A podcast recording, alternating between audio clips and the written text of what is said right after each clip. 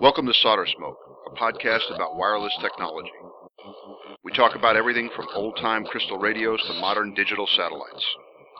All are welcome. Please join us in the Solder Smoke. This episode of Solder Smoke is brought to you by UsedRadioMall.com. You know, I know you don't want to go to the mall, but you guys will like to go to this one, the UsedRadioMall.com. Check it out. All right, guys, good morning. It's Sunday, December 30th, 2012. This is Solder Smoke 148. Long delayed. Sorry for the delay. It took me a long time to get this one going, primarily because of uh, electronic problems that I've been having on the workbench. I'm glad to report that most of them are resolved. I'll tell you about them in a minute. Don't really have too much travelogue to start the show with. We were up in New York um, for Christmas week, and uh, I got to visit with uh, friends and family up there. We were kind of on the edge of the uh, the zone that was affected by Hurricane Sandy. I, rem- I, think the last time we recorded a solder smoke, it was sort of in the midst of Hurricane Sandy. Where we were in New York, you could still see a lot of the, the effects, a lot of downed trees. My uh, my sister had been without power for a full week, which is really unheard of in the suburbs of New York, and uh, a lot of people still still recovering and uh, getting over that uh, devastating hurricane. Uh, just wanted to mention my wife Elisa was really uh, touched by the uh, the suffering that people were going through uh, right after the storm, and so she got involved in an effort here in the in the D.C. area to collect clothing and, and food for um, Hurricane Sandy victims, and got made sure it got up there to to the New Jersey area to help folks up there. And I think I think they're uh, they're well on the way to recovery there, with a lot of help from all over the country and all over the world. And uh, well, we had a good trip to New York, and glad to see that everything is sort of getting back up to normal there. Okay, and then let's see, turning to the world of uh, amateur electronics, there's something I want to mention here in the beginning. I, I received a couple of emails about this, and I um, I really don't know how to explain it, but a couple of listeners have written in and have said that at different points in the show they hear in the background kind of a strange beeping sound, a high frequency beeping sound. I cannot hear this, and I, I blame it on tinnitus. I I think I've mentioned on the show that I uh, I suffer from some pretty severe high frequency hearing loss, so it prevents me from hearing certain sounds. This is this can be a good thing. it can be useful sometimes. I think this is a case in point because I don't hear the beeping that uh, that the guys are describing. It may be something in the uh, in the laptop computer that I'm using. It may be some alarm going off in the house in the early morning hours as I'm recording the show. I don't know, but one guy suggested that it was part of some sort of um, subliminal um, mind programming effort launched here by uh, Solder Smoke headquarters. And uh, I let me just say that I will neither confirm nor deny that there's such an effort underway. But if, after listening to the show, you feel an unusual urge to melt solder and uh, build things and, and homebrew and use discrete components, um, please let me know because I want to know if the uh, if the the program oh, is working. No, just just just let me know about that. Thanks for the the feedback on that. I've been involved in all kinds of uh, kind of odd electronic projects lately. Um, I'll mention the first, which is kind of the weird, the weirdest, and, and one of the more uh, more painful. Um, you may remember that uh, the last time I went to a Hamfest, it was the uh, the Winterfest run by the Vienna Wireless Society here in in Northern Virginia, and uh, i have been a regular at this Hamfest uh, every time I've been in the area over many years. Very nice uh, Hamfest. As I was leaving, I spotted a uh, a receiver sitting there on one of the uh, tables, and looked like nobody else wanted it. It was a Hallicrafters S38E, S38 Echo, um, and I gave the guy ten bucks for it and brought it home. Uh, this is a you know, this is a kind of a weird little receiver. I, I, sometimes, you know, you get a receiver and you really like it. Other times you don't. and I think sometimes you get a receiver and you just get a sense that this thing is really not worth working on, uh, especially if you've been spoiled by the by by receivers like the Drake 2B and other good quality communications receivers. The uh, the Hallicrafters S38E is, I think, not in that category. Um, it it's it's got some interesting features to it, but even the interesting features are the kind that are a little bit too interesting.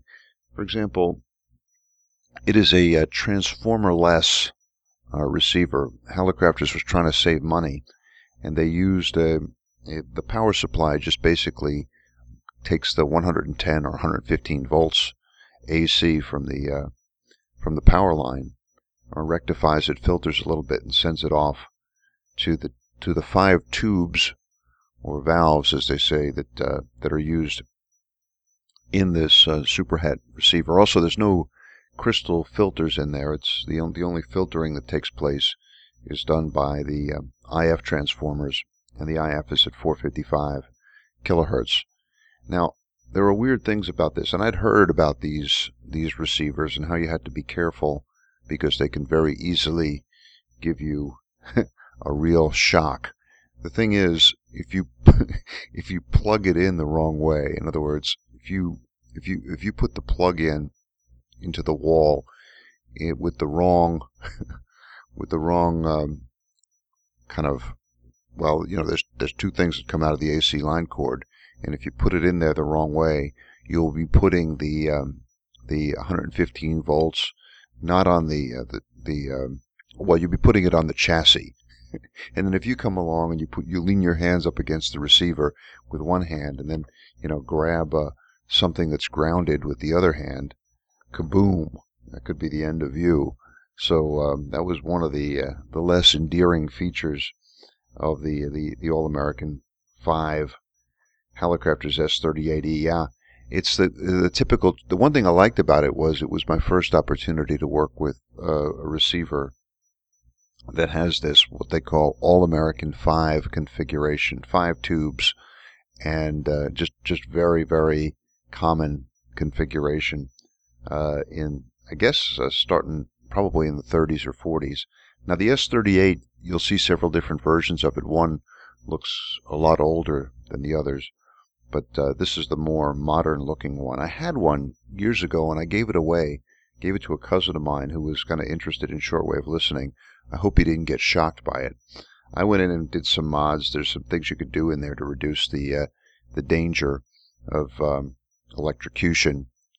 And I changed the AC line cord. I recapped it um, because all the capacitors were pretty much dead. So I, I managed to get the uh, the hum, the AC hum, down to kind of well acceptable levels, minimally acceptable. But uh, anyway, I uh, I kind of kind of gave up on the thing, and I think this happened to me with another uh, Hallicrafters receiver uh, a while back. And the thing that I think caused me to give up on it is just that the construction of it is kind of flimsy. It doesn't have the solidity uh, and the stability of a, of a receiver like the Drake 2B. And you realize that you could work on this thing for a long time and it would still be basically kind of kind of flimsy. So the um, the Hallicrafter's H uh, Hallicrafters S38E is now up on the shelf, and I'm I'm not really working on it anymore. If anybody has a, a burning desire for one of these things, uh, let me know, and we might uh, be able to send it send it to you. All right, what else? Other projects that we have here? Um, ah, signal generation. I, I, mentioned in a previous podcast that one of the uh, many shortcomings of my workbench was that uh, I don't didn't really have a decent signal generator, and I think especially during the work on the S38E when you have to do alignment, you really need a signal generator to line up the uh, those um, IF transformers that I mentioned before. The only signal generator that I had in the shack um, was an old Heathkit SG6, and SG6 is it's really old. I think it's going back to, to um, some of the earliest days of Heathkit, and uh, I think it's it, it's definitely right after World War II. It's a it's a nice looking little box. I've, I think I've got pictures of, of it up on the blog site, and it, you know, I, I, I was using it with the tubes and the uh, kind of the old decrepit capacitors in there, and it was all a bit rickety, and the everything the the the, uh, the potentiometers were kind of dirty and scratchy, and it was just just a real mess. And uh, but but somehow I was attached to this thing. It's about the right size. It's got it's, it's a really nice box. It's got a really nice um, kind of dial on it, and uh, it it had a lot going for it. I was looking at uh, different signal generator projects, and um, the I think they have this one called the 8640 Junior that uh, Chuck Adams and a bunch of other folks were working on as a group, based on a design from Wes Hayward, uh, W7ZOI, and it you know it, it made use of um, kind of a, an oscillator at VHF with um, uh, with uh, divider circuits uh, to bring it down to the HF range. A very nice design. I was looking for something a little bit simpler, and I remembered coming across a real simple uh, uh, signal generator idea on the website of um, of our friend Farhan over there in Hyderabad, India. Farhan's got great stuff on his site. I, I every you know he, he's, he doesn't have a lot of projects, but the projects he has are so well presented and so interesting. I always get a kick out of visiting his uh, his websites. And I remember that he had one there uh, about a simple um, signal generator. The thing I think that caused me to remember it was that you know, like all of almost all of his projects, I think he tries to build them and design them in the way that um, uh, Indian radio amateurs with not a lot of resources and with not a lot of access to the kind of parts suppliers that we have in the states and Europe can uh, can they could still build the projects. Um, so, for example, in the uh, the signal generator that Farhan designed, he used ordinary like drinking straws. One that I think that he got from McDonald's and one that he got from Subway sandwiches to wind the coils for the, the two little oscillators that are at the uh, the heart of his uh, drinking straw um, signal generator. Uh, so he has. You could take a look, and I'll, I think I have the link up on the blog site. If not, just just uh, just Google Farhan signal generator and uh, phone stack, and you'll you'll get to it. But two little oscillators. Um, I think one goes from three to to 15 megahertz. One goes from 15 to 30 megahertz, something like that using two different LC circuits, and you can switch back and forth between the two oscillators. Then the uh, there's um, one or two stages of um, of amplification using feedback amps and uh, six dB, three dB pads, two three dB pads going, one going in, one going out, to to stabilize the uh, the the the, uh, the, circuitry and uh, keep it at, at all at about 50 ohms.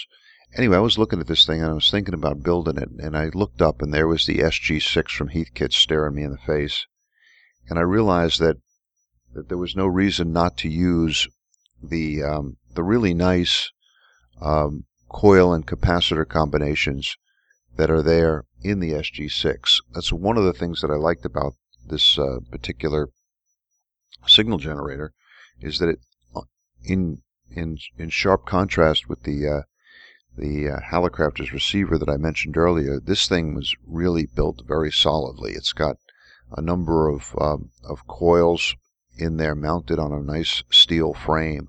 There's some there's a really big, nice, well-mounted um, uh, reduction drive driven variable capacitor. The switching is already there. And so my first step was I said, okay, look, let me build the little oscillator circuit that Farhan has in his signal generator. But instead of using the uh, the variable cap and the, the drinking straw coils that, that he used, I was going to use instead the um, the coils and capacitors in the Heathkit SG6 signal generator. But I first wanted to do a little experiment to see if the if the thing would would percolate, as they say, using these different uh, coils and caps. So on a little piece of PC board, Manhattan style, I built um, First, just the oscillator circuit from Farhan's signal generator and hooked it up to the uh, to the appropriate connections on the SG6, and, and sure enough, it went just fine and uh, and oscillated uh, very very well, at least on on on most of the frequency ranges on the SG6. So I knew that I, that I, that I could get the thing going. So then I went ahead and I built the the amplifier uh, stages for, for, directly from from Farhan's uh, circuit, and I put the whole thing on a little little tiny PC board and um, put it inside the uh, the SG6 box. My my first inclination was to uh, to build an internal power supply, an internal AC power supply uh, for this signal generator, and I had the right kind of transformer, and and I started um, started building the thing, but it just became a pain in the neck to get a really uh, stable, cool, um, clean uh, you know, 12 volts DC for the um, for the signal generator. So I just didn't feel like messing it messing with it anymore, and I resorted to I just pulled out uh, a power supply that I had built uh, many years ago, uh, just a 12 volt power supply that I had built, well regulated, and I just used that kind of externally, and then just kind of gave up on building the power supply for the signal generator. Um, and now the thing works pretty well. But I got I got some questions for the group here. Um, on the upper frequency range of um, the SG6, and it's getting up kind of beyond 30 megahertz. Right now, I, I take that back. I can only get the SG6 with Farhan's circuit to oscillate up to about 18.3 megahertz. When I go to the higher frequency range, it just uh, it doesn't oscillate at all. And I have a feeling that it's just based on the, the, the, kind of coil arrangement that they have there. There's just not a lot of uh, not sufficient feedback. They have little tickler coils on the uh, on the LC uh, circuit that determines the frequency, and I, I suspect that, uh, that what's going on at the uh, the upper end is that there's just not a lot of um, not sufficient feedback. So I might try to put a couple of additional turns on that upper frequency coil to see if I could get it oscillating above 18.3 megahertz. I'm I'm not really that concerned about it because you know it, I've I've got the coverage of the bands that I'm almost always on. The the highest frequencies that I normally operated on, operate on are the seven are at 17 uh, meters. So my signal generator covers very well the um, uh, the, the 17 meter band and below. But it would be nice to uh, to get it um, at a, operating at a higher level. I have the I have a, a, a, very kind of opposite problem at the low end of the, the frequency range. This uh, signal generator goes very low in frequency. I think it goes down to about 100 kcs, uh, 100 kilohertz. Now, it'll oscillate just fine at 100 kilohertz, but when I look at the waveform coming out of it uh, at those very low frequencies, it's it's distorted. There's a lot of um, flat topping and obviously a lot of harmonics in there. And what I'm thinking about, what I'm thinking is happening there is that, that at those lower frequencies, the the gain of the transistors in the circuit is um, is much higher, and in in those on those low frequencies, I'm probably getting too much feedback uh, via the uh, the old SG6 uh, circuitry. So in the there, I think what I might have to do is uh, get uh, rearrange that tickler coil, maybe take a few turns off of it, or maybe even just put some some resistance in there between the uh, between that particular coil and the rest of the circuit to, to burn up some of the some of the energy there, so I'm not getting excessive um, excessive oscillation there at the at the low end. Again, it's not really that important because I don't really need the oscillator running at that at those very low frequencies. But but there you have it. Um, I'll work on that a little bit more. I also here, this is the other thing I wanted to ask you guys about this. How much output do you want or need from a signal generator? I, I'm thinking that that it that it would be nice to have one milliwatt. I think one milliwatt would be good.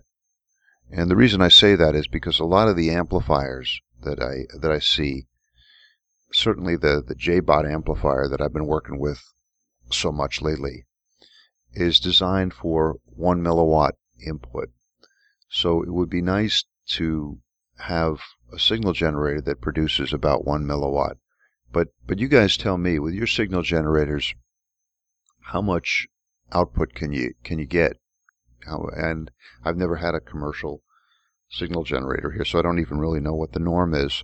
I remember that the SG6, when it had tubes in it, was putting out quite a bit less, and I think that was because it was designed for use with tube type equipment where the input impedances were quite high, so you didn't need a lot of power to, to do the alignment. You needed just a signal to get in there a little bit, and and, and it didn't seem like they needed as much power as we might want when working, for example, with a with a JBot amplifier.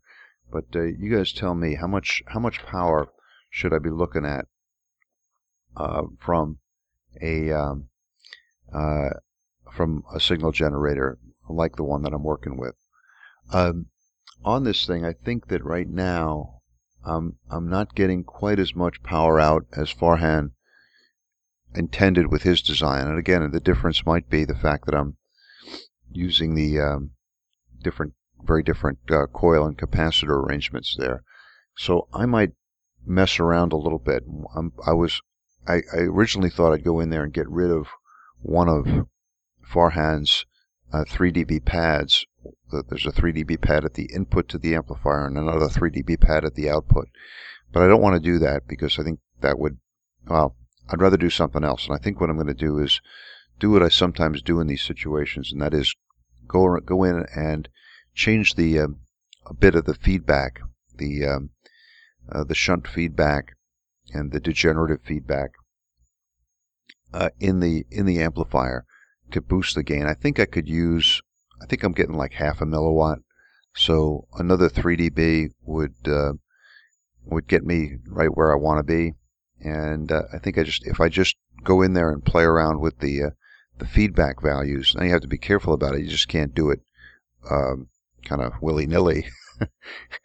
so what I usually do is I, I fire up the um, the LBA, the FBA program, feedback amplifier program, that came with EMRFD, experimental methods in RF design, and uh, and I use that to see okay if I change the uh, the value of the uh, emitter resistor, what'll that do to overall amplifier gain? If I um, decrease the amount of a negative feedback going from collector to base, what'll that do to amplifier gain? All the while keeping an eye on uh, kind of how it affects, how these changes affect the input and output impedances of, of the amplifier. So um, that's what that's what I think I'll do to get the um, the signal generator um, to the power level that I'm that I'm interested in anyway, uh, stay tuned and please uh, send me your thoughts on uh, on this on these uh, kind of signal generator issues. Let's see. Um, looking at my list of things that I wanted to talk about. There, since our last uh, podcast, a, a new rig has kind of burst onto the uh, ham radio scene, and it's from uh, the one of the real gurus of double sideband and, and of home brewing in general, a real homebrew hero, certainly hero of mine, guy whose work I've been following for many years. Peter Parker, VK3YE, down there in Australia, uh, came out with a, a video of um, a 40 meter double sideband rig, super simple, really nice. And, and Peter has these great videos that he uses to present his rigs and uh, he did that with this one. And he always takes these rigs out onto an Australian beach. And it seems to me that he's always doing this in December or January or February, um, which is, of course, when he would be going to the beach. But it just, it, it just, it makes it all the more alluring because we're shivering up here in the northern winter And to watch him take one of these uh, DSB creations out to the beach, he usually has some sort of big fiberglass pole vertical that he straps to uh, what looks like the uh, the boardwalk boardwalk along the, the boardwalk along the, the, beach. He lays out some uh, counterpoise wires, some some ground wires, and he fires the thing up, and then he he just starts having these amazing QSOs with uh, two or three watts from a homebrew uh, double sideband rig, and this one became known as the beach rig.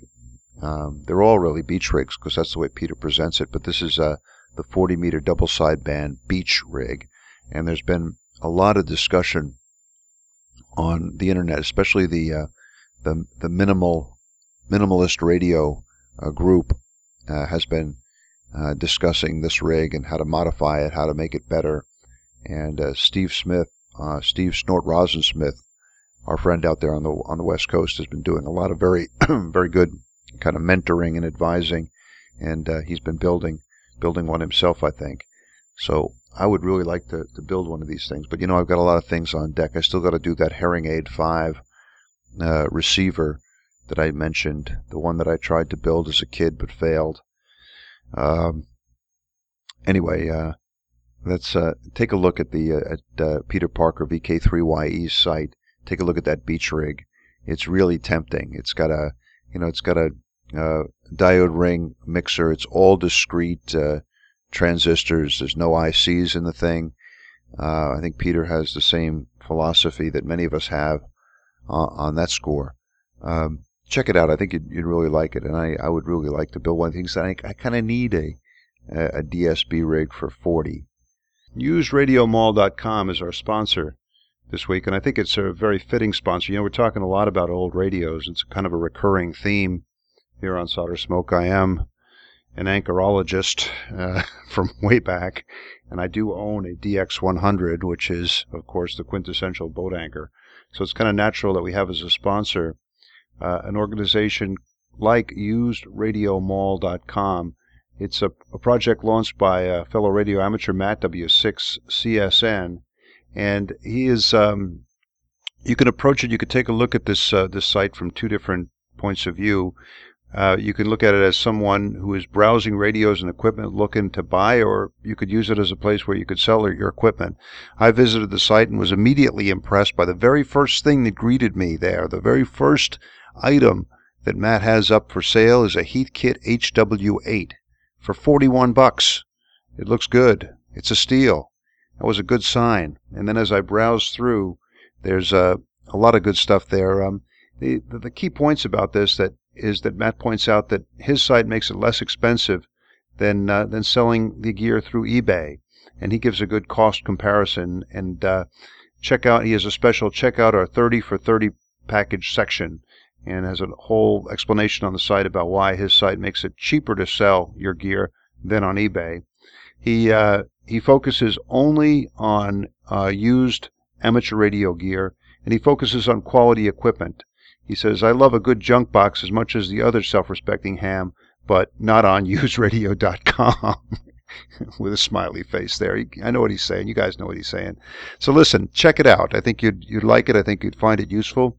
And uh, the used radio mall is definitely more pleasant than visiting the real shopping mall. So check it out, usedradiomall.com. Thanks a lot. Uh, let's see. Oh, web a little piece of news from the uh, from the internet that I saw kind of caught my eye. They're saying that uh, we're going to start seeing entering the market um, batteries, large batteries from electric cars, as the batteries become um, unusable by the car and have they have to be replaced. These are very large batteries you can imagine to run the car. That they're still going to have a lot of capacity in them, and they could be put to um, to good use by others, especially for kind of emergency power applications. So as these batteries become available, know, I think they're going to be very useful for radio amateurs and others who are thinking about ways to prepare for uh, emergency uh, off-grid operation. So keep your eyes open, guys. There might be some electric car batteries showing up on eBay and other places. And uh, wow, there'd be a lot of capacity there. That'd be that'd be great. Um, let's see. Oh, I have uh, I, have done something that uh, in my recent adventures on the workbench that we uh, that we've been talking about, and I actually got around to doing it, and that is taking my frequency counter and hooking up hooking it hooking it up to the back of the Tek 465 uh, uh, B uh, of, the Tek 465 scope that I've been been using. What this allows you to do is, is you take that scope probe and put it on the uh, the the, uh, the output from your amplifier or oscillator. You see the waveform on the screen, and then you just look over to the frequency counter, and shazam, there it is. There's the frequency, and it, it really works like a like a charm. And I've been using it, and I I, I don't have the uh, the frequency counter hooked up to anything else. I just leave it like that all the time, and it's um, it's uh, um, it's a real useful uh, bit of uh, a, a, real useful little technical trick. Sometimes I find that the um, if I'm using a, a, a 10x a probe and the signal level's quite low, even with the amplifiers in the 465, it's not quite enough to trigger my uh, my signal generator.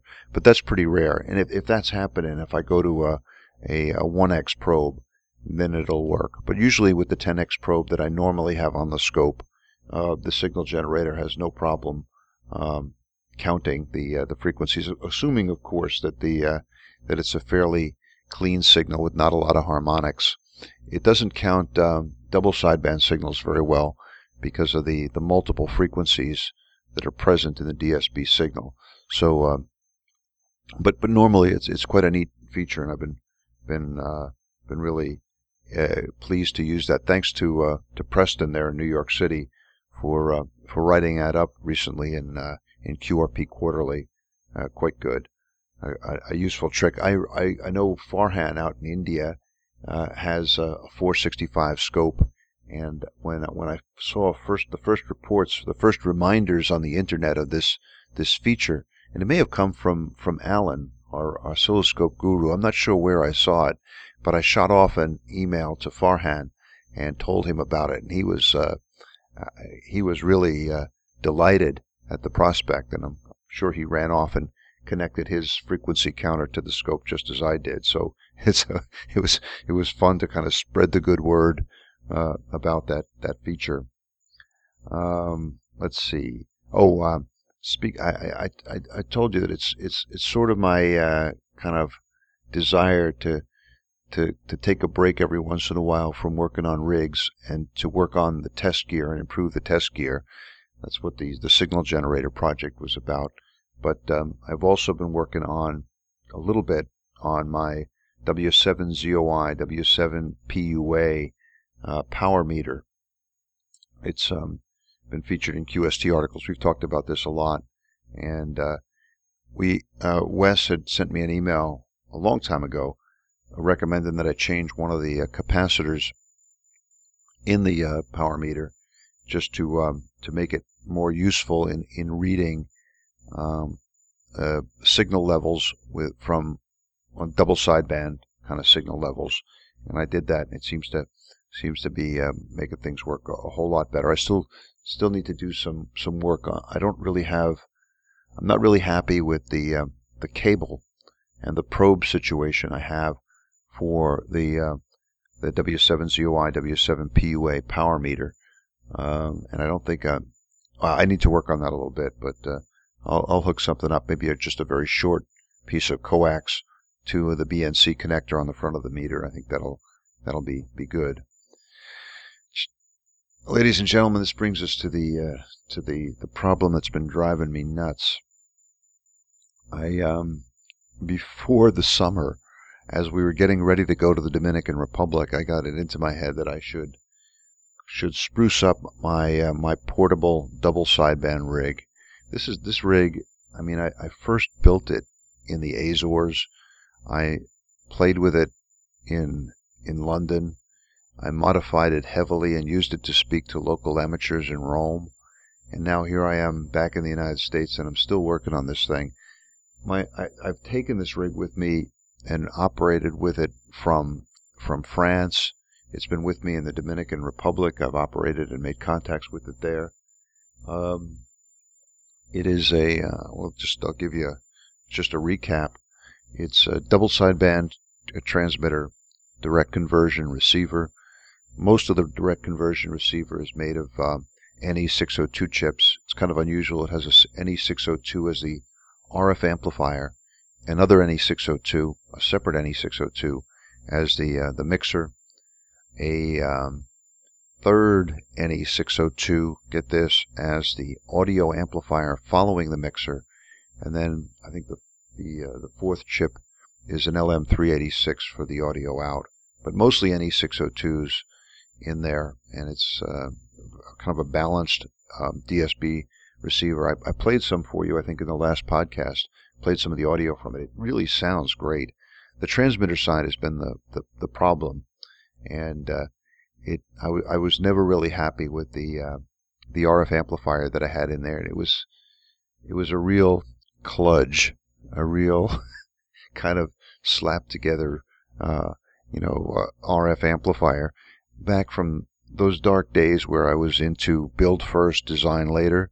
I, have gotten away from that, not completely, but but I'm on the road to recovery. I'm in a 12 step program, and it and I'm I'm, I'm feeling feeling some progress.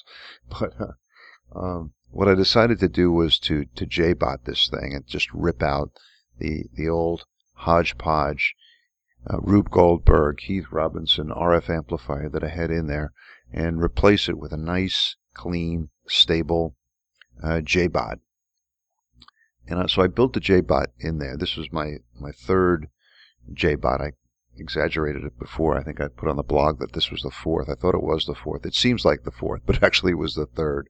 The third J. Bot. I built it in there, kind of in restricted space in the uh, in the back of the uh, uh, of the uh, the back corner of the the small chassis. The whole thing is about the size of a uh, a standard um, hardcover book. The whole rig, and the, the box is it's all um, it's built on one PC board and the sides are all pieces of PC board, and I have a piece of aluminum that, that serves as the top cabinet.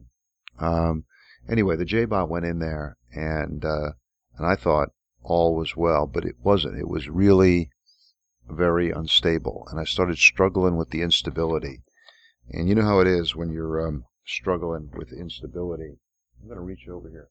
Hold on a second. Let me. There's something I want to read to you. Whenever I get into these kind of problems, I reach for an old article from CF Rockey W9 uh, SCH. This is a paper that appeared in uh, in Sprat many years ago, and it's proleg pro, prolegomena. I'm hoping I, am sure I'm not pronouncing that right. Rockey's such a literary guy. Uh, prolegomena to QRP transmitters, a paper prepared for the students of New Trier Township High School, and uh, Rockey gives them some real, several pages of good words of wisdom about um, the um, about how to build QRP transmitters. I've always been really uh, kind of attached to what he says about the final RF, the final power amplifier stage. It says here, um, and, and he goes to, to, to bold type, to, to full all caps here. He's, screaming at the audience. It is the development of clean RF power in appreciable quantities that is the greatest challenge in this field for the average amateur. True, Rock. Then he describes, he said, dear, uh, uh, the main troubles are 1. Parasitic oscillations, sometimes at unpredictable frequency number one transistor zapper.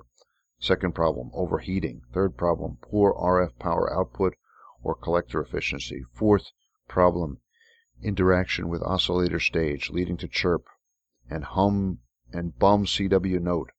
And fifth, quantum mechanical necromancy. The transistor simply turns up its toes and dies. Not even an atomic physicist can tell you why. And then he, then he says, let's consider each of these a bit further. Parasitic oscillations are perhaps the most prevalent difficulty. Although these can be generated at, at almost any frequency, it is the LF ones, the low frequency ones, which arise most often. These can be minimized, and Rockey notes only a magician could prevent them, by keeping all the RF leads as short as possible, bringing all the grounds of a single stage to one common point, and by using a small resistor in series with the base right at the transistor. Often parasitics can be spotted by listening to the signal on a nearby receiver. If the signal is accompanied by a hiss that seems to surround the signal, then you've got them, brother. Some people say those little ferrite beads strung on the base or collector leads helps with this problem. Others recommend the ritual sacrifice of a chicken to Papa Legba. I had him. I really had him. It took me a while to figure out what was going on, but uh, I noticed that I was watching on my 465 scope there, watching the output waveform. The problem only happened when the antenna was connected. When I was running into a, a uh, little 50 ohm resistor, I had no problem at all. But when the antenna was connected, as I increased the power, I have a little audio signal generator going into the mic jack, and I'm watching the, um, the kind of the hourglass DSB waveform coming out. As everything's fine as long as the output's down at around one or two watts. As soon as I crank it up a bit and take it up to about three four watts, then I start getting all these these weird kind of squirrely, uh, ugly uh, additions to the uh, the what should be a pure kind of hourglass uh, waveform there, a real a real mess, and um, it uh, it was driving me nuts. I really I went through. I did all the things that Rockey recommended. I uh, did all kinds of things. All all the leads were shored. I, I increased the decoupling from the uh, the power leads. I added shielding uh, from other stages. Uh, I, I, watched the uh, the input signals going into the the balanced modulator to see if they were changing as the power increased. I did all the standard stuff, and it was still messing up. You know, and I I um I, I kind of is- isolated it to the uh, to the amplifier stages, just to the JBot, because I disconnected the, the JBot from the balance modulator, and I used my um, new SG6 Farhanized signal generator to just take a look at the waveform. And, and I, again, as I cranked it up, I could see, now I'm not looking at a double sideband signal, of course, I'm just looking at the uh, about 4 watts of RF output coming out of the, um, the JBot. And as I drove it up to about 4 watts, I could see that all of a sudden you could just see it, that you'd see all, the whole waveform, which was, you know, nice and just as it should be across the oscillator screen. You could just see it kind of go boop, and you you could see that there was an additional uh, signal in there, and what was obviously happening was that the oscillator was taken off. Now, by changing the uh, the timing on the oscillator, I was able to determine that the the oscillation that the that, that the uh, that the, the, the amplifier was going into was at about 250 kilohertz. So in other words, this thing it was a it was an LF oscillation, just as described by by CF Rockey. I think the LF oscillations are more likely maybe because the transistor gain is higher as you go lower in frequency. So this thing was taken off at um, at uh, at lower lower frequencies, um, and but I was still stuck with it. And so finally, I just turned I turned to the brotherhood and sisterhood for help, and I put out a message on the uh, the BitX20 Yahoo group, basically saying, "Help me, help me." Woe is me! I can't fix my wrist. I can't fix fix my radio. please send me words of encouragement, advice, or at least a chicken that I can sacrifice to Papa Legba. Um, and word, words of good advice and encouragement came in from um, many, many uh, quarters.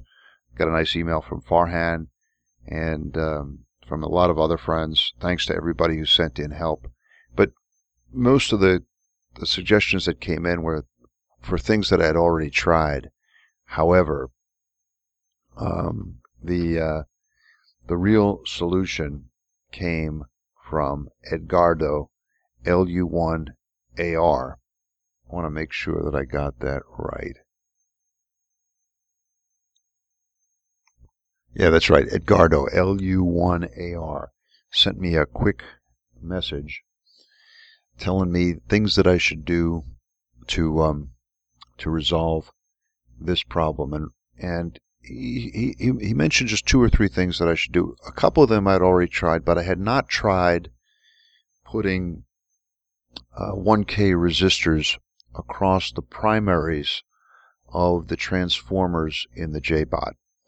And I, I said, okay, in desperation, I decided to do this. Um, somebody else had told me that I really didn't need to worry about this, so I, I was kind of not, I wasn't very hopeful as I went in there with um, a fistful of, of 1K resistors. Actually, I didn't have 1K resistors around, so I went with uh, 680 ohm resistors. There are three transformers in the JBot, and so I started from the uh, the input. I put I put a 680 trans 680 ohm resistor across the primary of the input transformer, or, or the or the first transformer in the circuit T1. No no joy. Tried it with the second one. Nothing. No joy. Same problems there. That that ugly 250 kilohertz uh, oscillation was just mocking my ability as a as a home brewer. But then I took that third transistor and I put it across the uh, the primary of the output uh, transformer, and uh, it was like a miracle. I, I, just I fired up the rig, the output was clean, it wasn't going into oscillation, and uh, the problem is is pretty much resolved. Uh, now, why was this happening, and what and what do what do these resistors do? They're um, it's an old ham radio trick. They, they were sometimes called swamping resistors. And what they're designed to do is to actually reduce the Q of, uh, of the coil, the Q of the transformer coil. The reason you want to do that is because what's happening, in, and it's kind of obvious in retrospect, is that one or more of these uh, transformer coils has a self-resonant frequency. Um, you know, it's just it's self-resonant with the with the capacitance in the coil, and it's self-resonant at fairly high Q at 250 uh, kilohertz. So if there's any energy or if there's any any any any at all energy there, it'll it'll start to pick that up, and you've got a high Q kind of LC circuit sitting there looking for energy at uh, 250 kilohertz, and if it finds some, off it goes, and it becomes an oscillator at 250 kilohertz and not the, the amplifier that you want it to be. So one easy way to solve this is just to put some resistance in there across that coil. It makes the uh, the Q of the uh, of the circuit a lot lower, so you don't have that peak. So the whole thing becomes a little less sensitive and a little less likely to, to take off on you. That's my kind of uh, my understanding of the situation. Please correct me if I've I've got it uh, if I've got it wrong.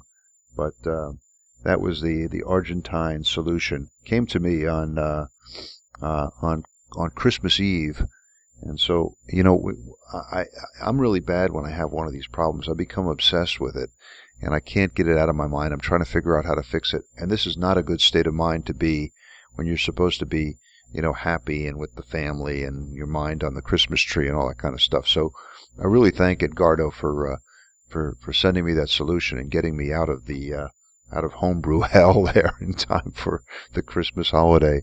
Uh, that was good.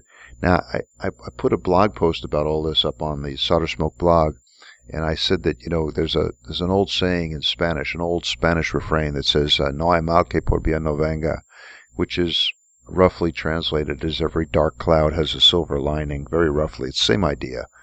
Um, the silver lining to this was that when Edgardo uh, sent me this suggestion, my first thought was, who is this Argentine genius who has solved my problem?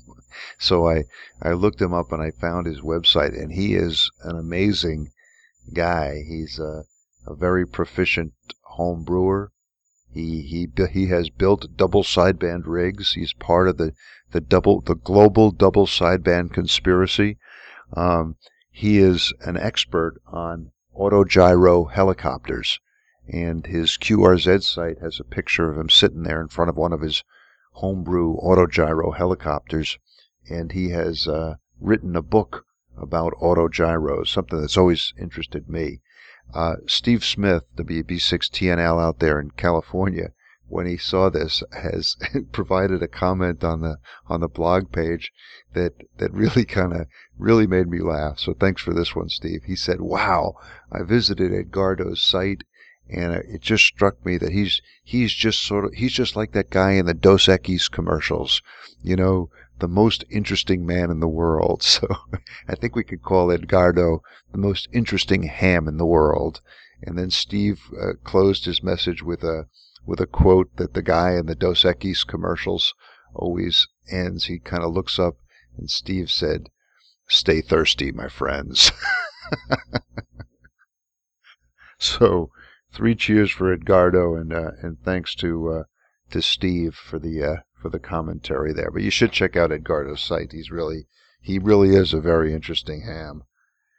All right, that was the Argentine solution. Um, let's see. Christmas presents. Yeah, we did very well at Christmas here. Um, Billy got a Raspberry Pi.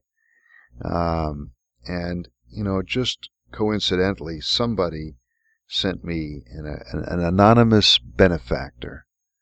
It's like the show, the, the old TV show, The Millionaire. I think they, I, whoever did this could not have known that Billy was going to get a Raspberry Pi for uh, for Christmas, but in came uh, a, a gift certificate for Adafruit. Somebody sent me a very generous uh, gift certificate for use at Adafruit, and that is the uh, um, homebrew electronic supply company, very focused on microcontrollers and kind of um, computer real world interface, operated operating by a very interesting person named uh, Limor Fried, uh, Limor was just recently named as the 2012 Entrepreneur of the Year, and uh, there's a real nice video about her company. I put it up on the Solder Smoke blog. You should check it out. Always good to see uh, homebrew electronics returning to Lower Manhattan, to the area around Radio Row. So uh, three cheers for Limor and Adafruit. She's also known as Lady Ada, and uh, check out the the, uh, the the the blog check out the, the video on the blog. It's a good reminder for me that uh, I, I, have to I have to be more uh, careful about saying gentlemen or fellas because there are some some women out there who are doing some really fantastic work in electronics. Lady Ada is definitely among them. Allison, who sends me uh, advice on the on the JBot and other other rigs, is, is a real wealth of knowledge.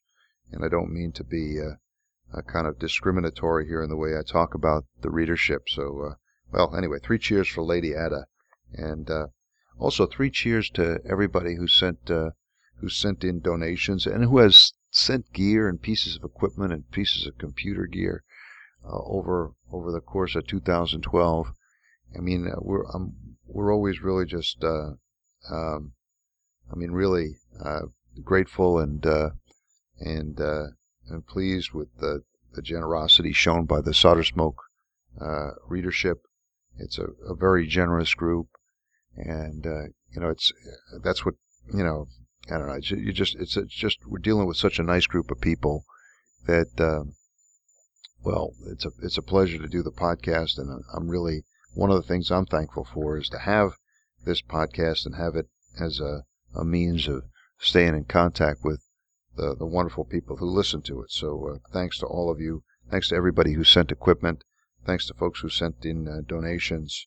And, uh, well, um, uh, I hope you have all have a good 2013. Let's see, we're not done yet, though. I haven't got to the, I haven't even got to the mailbag yet. This one might go a little bit longer than normal. Um, let's see.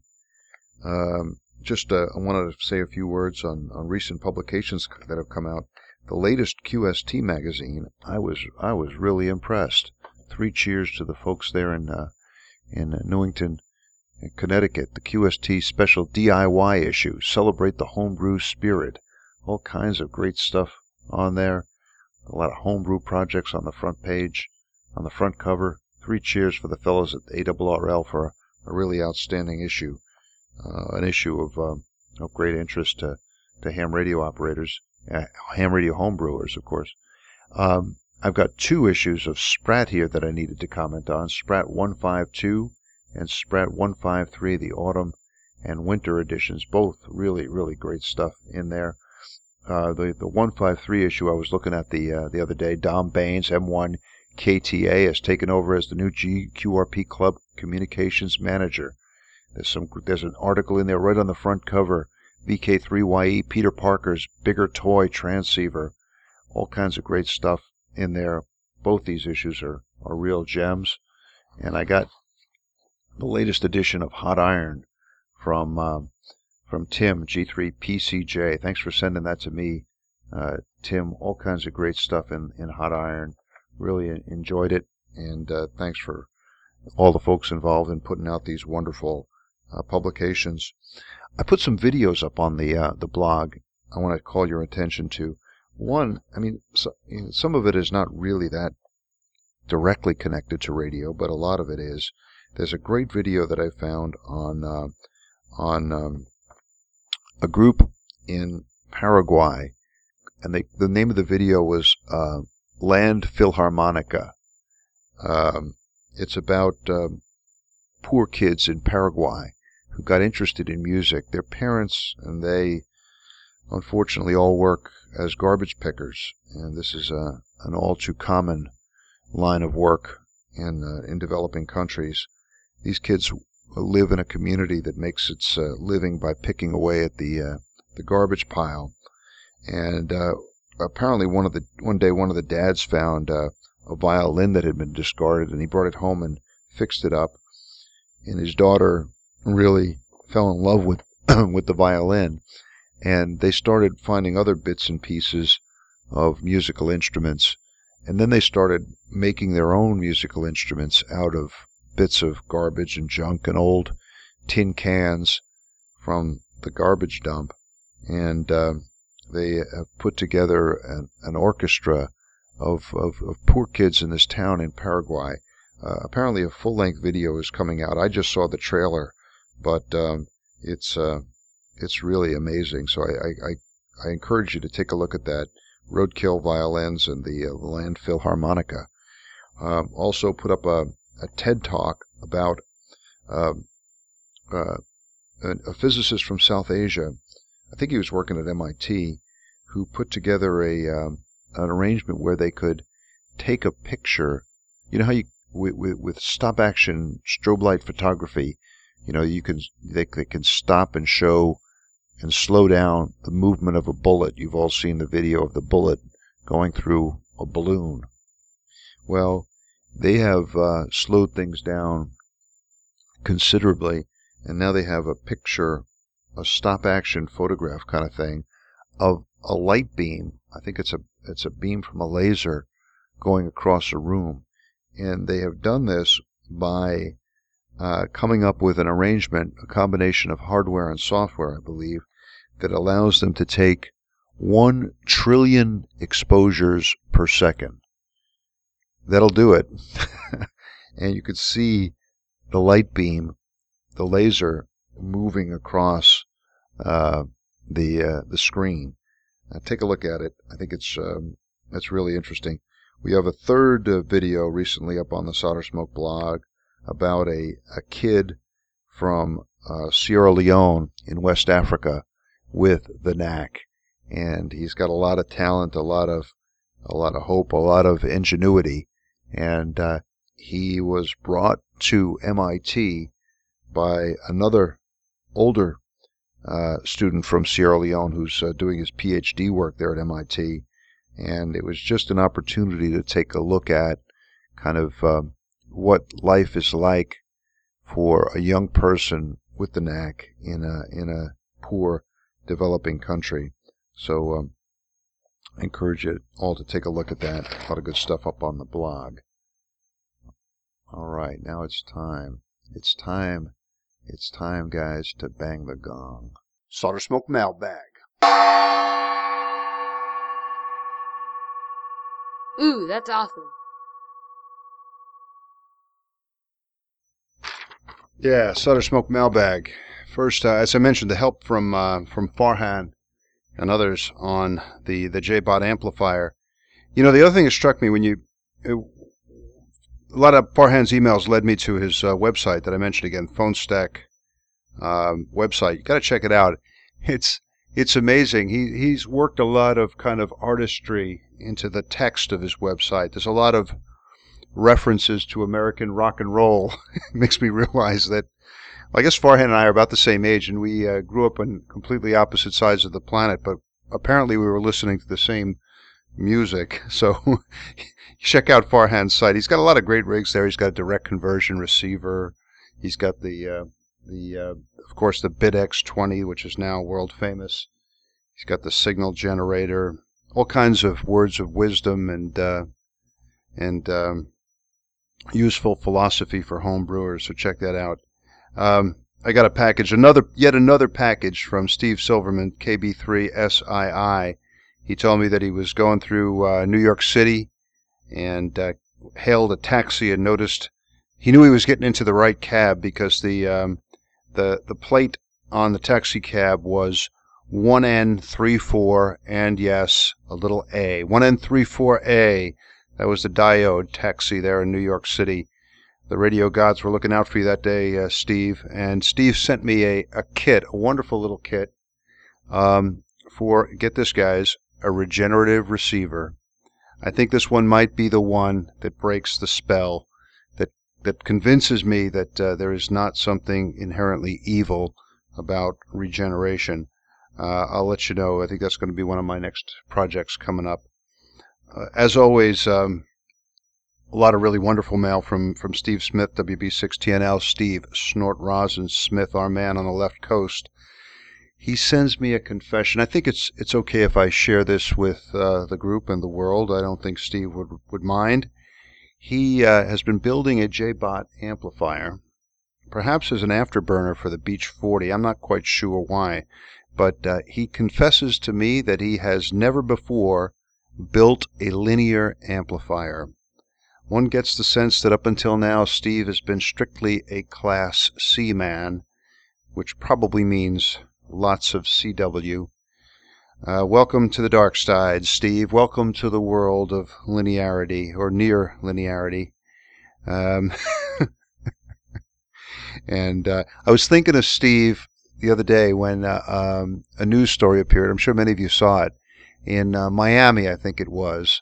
People around one building, one building that apparently was doctors' offices, they noticed that their um, their um, radio car keys, the key fobs, were not opening up their car doors, but only in this neighborhood, in this one particular parking lot. Everywhere else, the key fobs worked. In this one parking lot, nobody's key fob worked. They were getting the cars towed away. They couldn't get into the cars. It was it was really a mess. The police were puzzled. Everybody was puzzled. Nobody knew what was going on. Well, they found out what was going on. Some guy had placed a uh, an FM broadcast band transmitter on the roof of the building, and he was using it to play a 24/7 uh, Caribbean music with him as the DJ in a pirate station. He just liked the location. I thought of Steve because obviously the uh, the pirate had failed to use a seven element low pass filter. Uh, words of wisdom from Steve. Always use a low pass filter. Words to live by. Um, uh, Dave uh, K8. Oh, and thanks to Steve also for the um, for letting us know about Edgardo LU1AR being the uh, the most interesting man, the most interesting ham in the world. Indeed, keep thirsty, my friends. Uh, Dave K8WPE um, is is trying, and I think this is always a dangerous thing to do. It's rarely wise, but he's trying to follow my example in the technical field by uh, fixing his computer with a, uh, a light bulb. Uh, he described his computer's problems to me. They sounded a bit more serious than uh, than mine were. So uh, I don't know, Dave. Give it a go, but I wouldn't waste too much time on it. Um, good luck. Uh, Kim VK5FJ has been um, sent me a couple links to some interesting articles about circuit bending and test gear. Interesting stuff. Thanks, Kim. Lane NXNLB wants to know if he if it would be okay for him to run or possible for him to run the JT65 mode using double sideband on 20 meters. My my default answer to any question involving uh, can you use double sideband is of course yes. Go for it, uh, Lane. I think it'll work fine. Uh, Andy at GM0NWI, uh, a real uh, long-term uh, fan and frequent correspondent. We're always glad to hear from Andy there in Bonnie, Scotland. Uh, Andy wants to, to move into the world of uh, scratch-built homebrewers, and he asks a question that might seem like a contradiction, but it's not. He, he wonders if anybody out there has any scratch-built kits. It seems like uh, an oxymoron, scratch-built kits, but, but not really. I guess what he's looking for is just like a collection of parts that would uh, help make the uh, the scratch build process easier. So uh, let us know if anybody has anything that fills the bill in that area. Um, got an email from a fellow named Mike who used to play with his grandfather's radio. He just passed his um, his licensing exam and uh, will soon have a call sign. He credits uh, Solder Smoke with moving him in this direction. We're delighted to hear about that. Um, Dick, WA2, JYZ sent me a really nice message uh, about his the, the the importance that the Solder Smoke podcast has had in his life. He listens to it while he's uh, doing his exercise.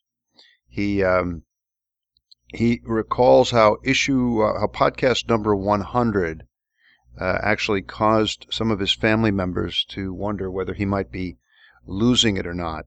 Uh, you'll recall this was the, uh, the, the fateful podcast in which I described how I took the uh, the chip for the um, frequency counter that Tony Fishpool had sent me, and how I had very not so carefully soldered it in to both sides of the PC board. There were about 20 connections on either side.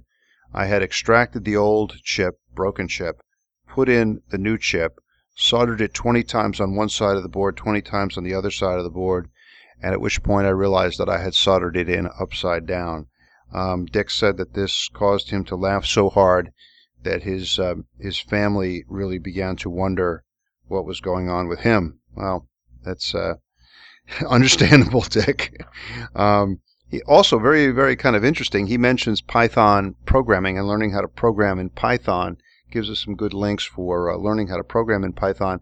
And coincidentally, this arrived just around the time that uh, that Billy has uh, gotten really into uh, Python programming. So thanks for that, Dick.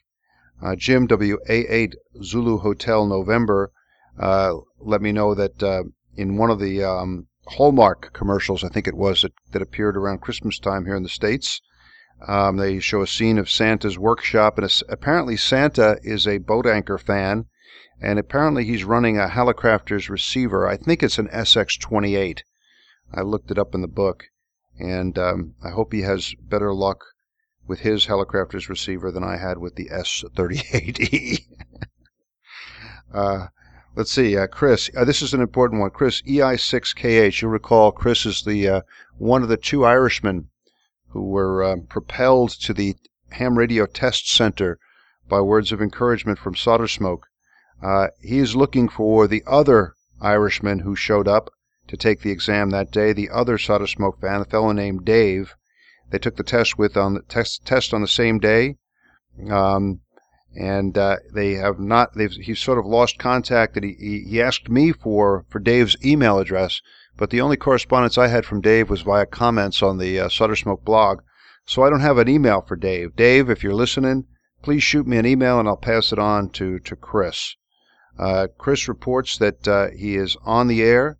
He is uh, uh feverishly calling CQ with a homebrew rig. He's had some technical difficulties, but he's overcoming them. Welcome to the club, Chris. And I'm sure you'll be making lots of contacts with that rig. Fine business.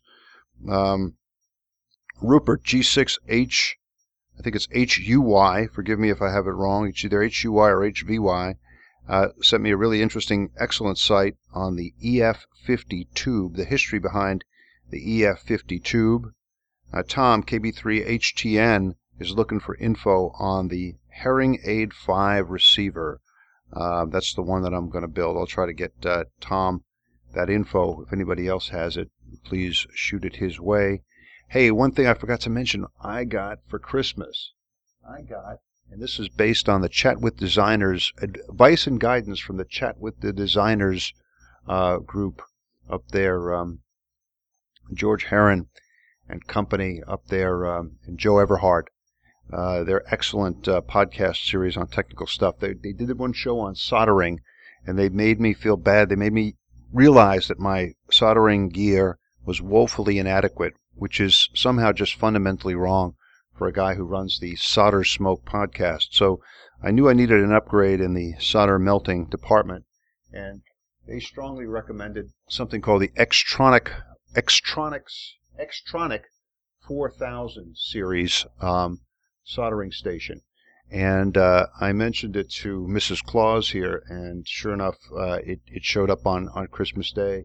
I'm using it. It's uh, you know really great stuff. It's got a hot air um, apparatus on it that uh, allows me to contemplate the possibility of moving into the fascinating world of surface mount technology. I don't know. It's got a temperature controlled soldering iron there.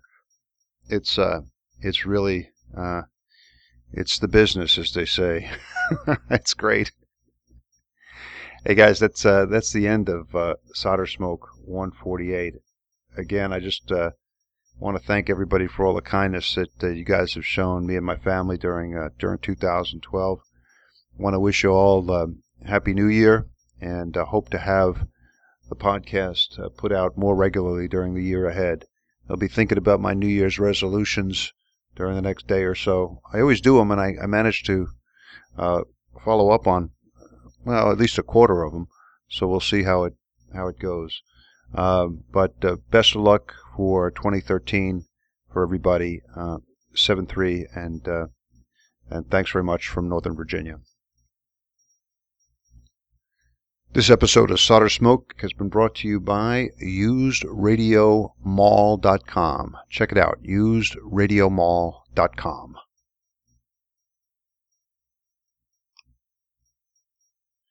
The Solder Smoke podcast is produced once or twice a month using roadkill computers in an electronics workshop somewhere in the wilds of Northern Virginia.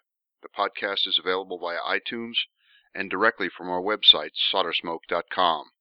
Our blog, the Solder Smoke Daily News, is at soldersmoke.blogspot.com. Send email to soldersmoke, that's one word, at yahoo.com. Solder Smoke is listener supported, and there are many ways you can help keep the podcast going. Please spread the word. Let your friends know about Solder Smoke, the podcast, and our blog. Put links to the podcast and the blog on your websites. Buy a copy of the critically acclaimed book, Solder Smoke Global Adventures in Wireless Electronics, available from Lulu.com. Begin all your visits to Amazon via the Amazon link on our blog page.